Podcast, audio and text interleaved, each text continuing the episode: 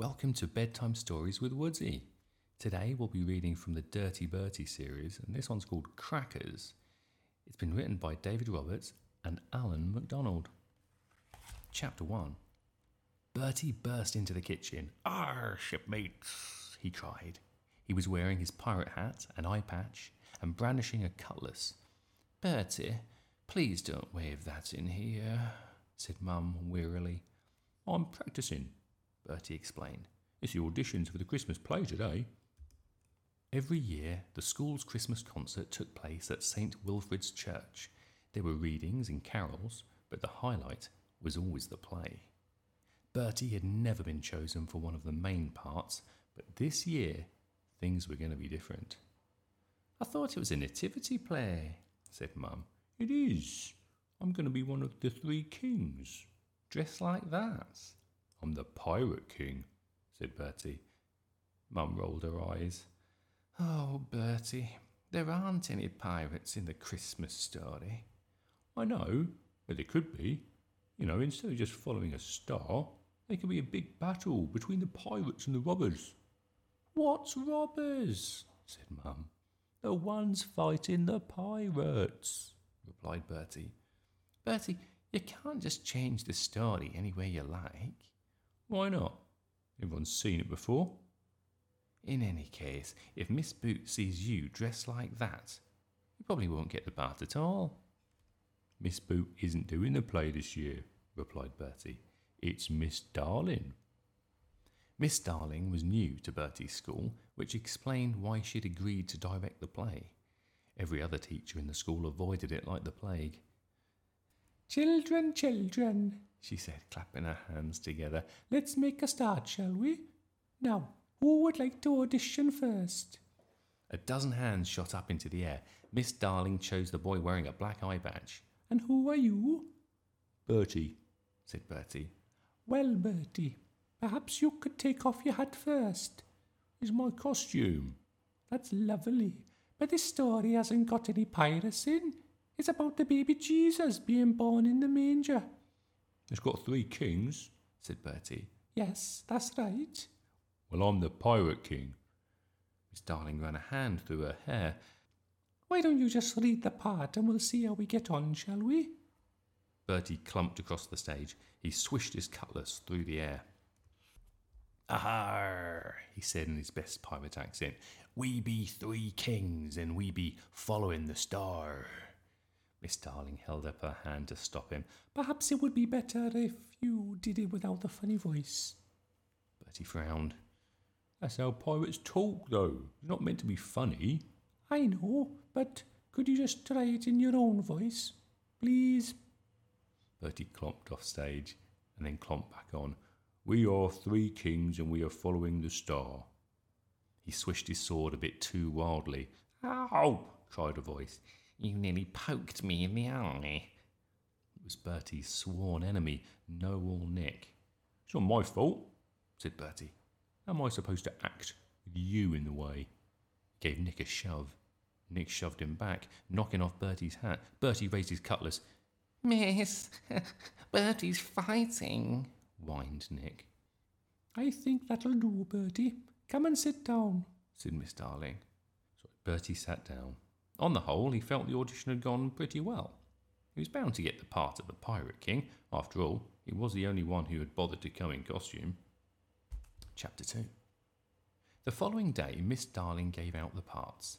Bertie waited eagerly to hear his name. Josh, Zadie, and Nicholas, you will be the kings. I'm sure you'll all be wonderful. Bertie couldn't believe it. Know-all Nick, a king? He didn't even have his own eye patch. Nick slunk over to Bertie. What part did you get?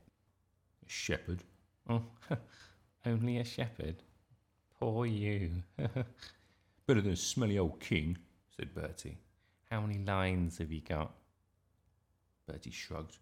I haven't looked yet. I have, said Nick. You've got one on page 15. I've got hundreds. Look, I'm on nearly every page. He thrust his script under Bertie's nose. Bertie ignored him. And Miss Darling wants me to sing a solo. Nick went on. She says I sing beautifully. Shame your face is so ugly, though, Bertie replied. Rehearsals got underway. Nick wore a purple cloak. His gold crown glittered with jewels.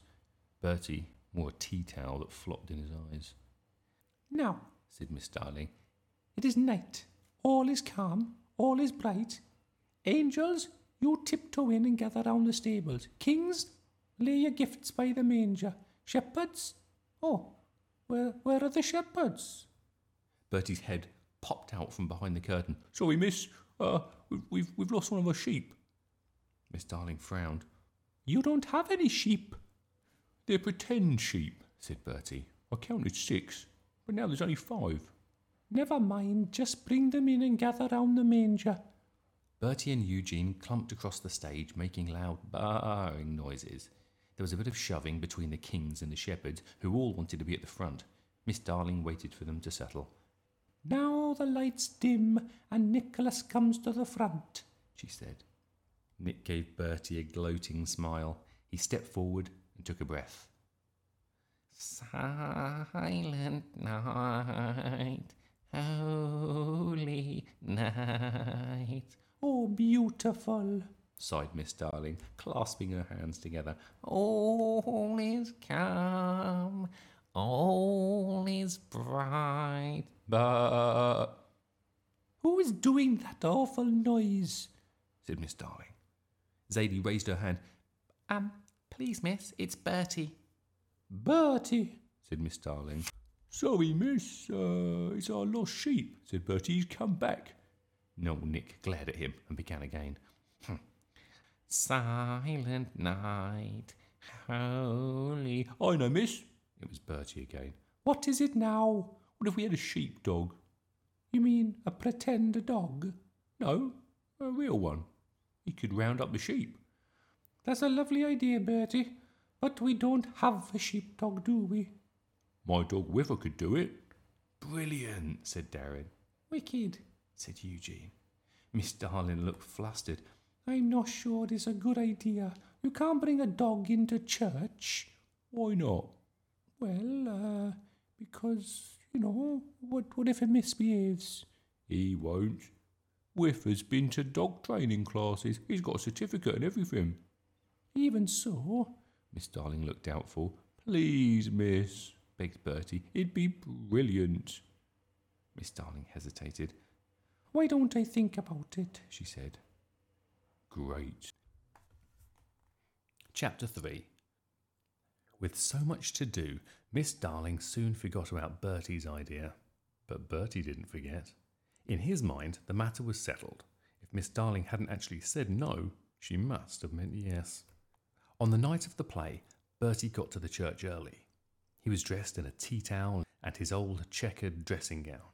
Whiffer was at his side. Bertie hadn't asked Mum or Dad if Whiffer could be in the play. He wanted it to be a surprise. Miss Boot got a bit of a surprise too. As she came into the vestry, she almost fell over Whiffer. Shoo! she screeched. Get away from me, you brute! It's only Whiffer, miss. He won't hurt you, said Bertie. Miss Boot turned very pale. She didn't seem to like dogs. She was flattened against the wall as if she thought Whiffer was going to eat her. Bertie, get him out of here, squawked Miss Boot. But he's in the play, miss. Whiffer wagged his tail and barked excitedly. Miss Boot began to shake. Don't be ridiculous, Bertie, she said. Now, shoo! But he is.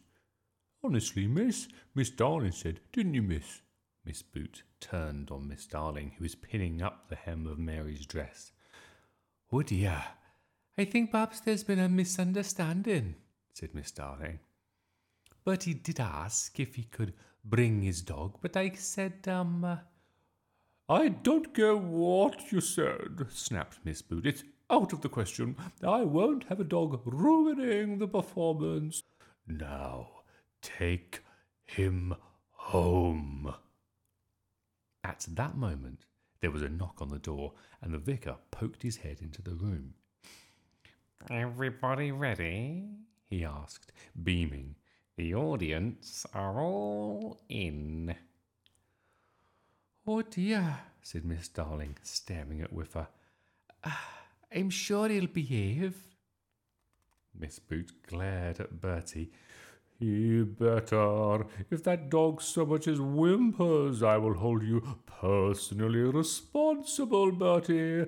Do I make myself clear? Bertie's mum and dad had seats in the front row. The play began.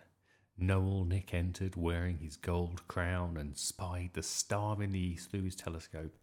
The junior choir then sang Little Donkey, while Mary and Joseph plodded around the church on the way to Bethlehem.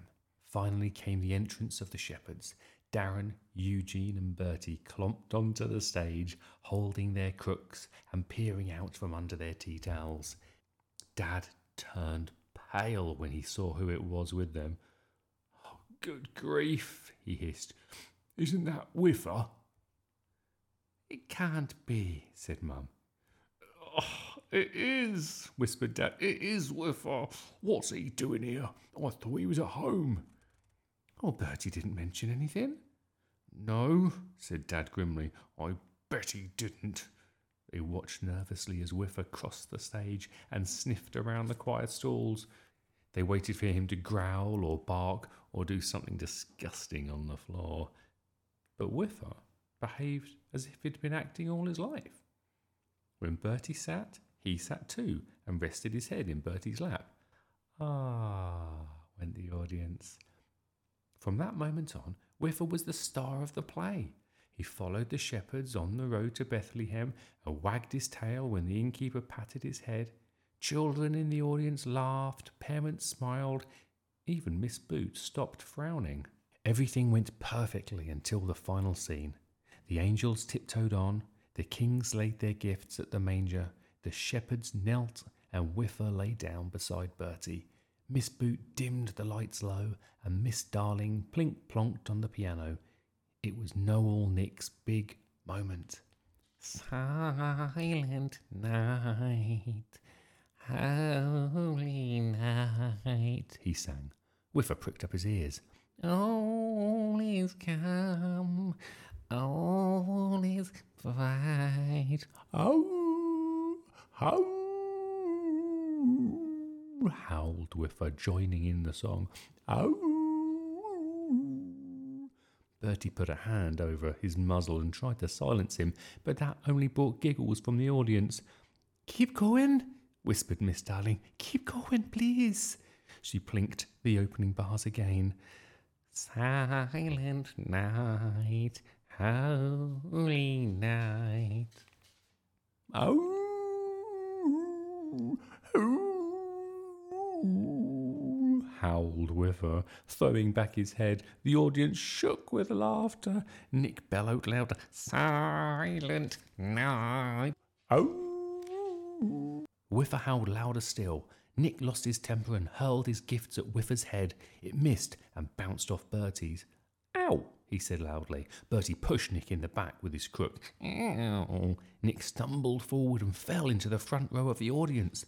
He clambered back on stage, crimson with fury. Get them, he yelled. Oh, oh, get them, he yelled back. The kings charged the shepherds, the shepherds charged the kings. Crowns were trampled underfoot, tea towels were torn, Whiffer bounded around the stage, barking joyfully. Bertie caught sight of Miss Boot's face as he ducked a flying sandal. She looked like she was about to explode. Chapter 4 A disaster, sighed Miss Darling. Never again, vowed Miss Skinner. The audience were leaving the church and making their way home. Bertie felt it might be a good time for him to slip away too, but he would have to get past Miss Boot, who was standing at the door. He pulled his tea towel over his eyes and tried to mingle in with the crowd. Bertie, boomed Miss Boot, I want a word with you.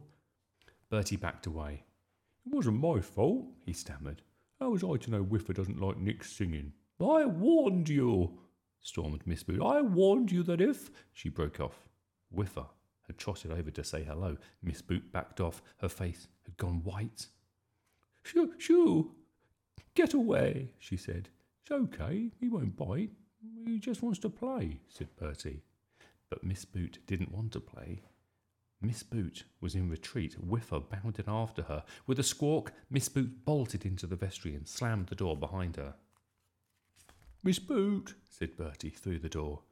Go away, shouted Miss Boot. Just go. Bertie didn't need any more persuasion. He went. Darren and Eugene were waiting outside. Well, what happened? asked Eugene. Nothing really, said Bertie. She just told me to go. Teachers, said Darren, shaking his head. Anyway, said Eugene, tomorrow's the Christmas holidays. What shall we do? Bertie considered it. I know, he said. We could take Whiffer carol singing. Brilliant idea, said Darren. Wicked, said Eugene. I'm sure Miss Boot would love a visit. Anyone know where she lives? And that is the end. Hope you enjoyed it. See you next time. Thanks for listening.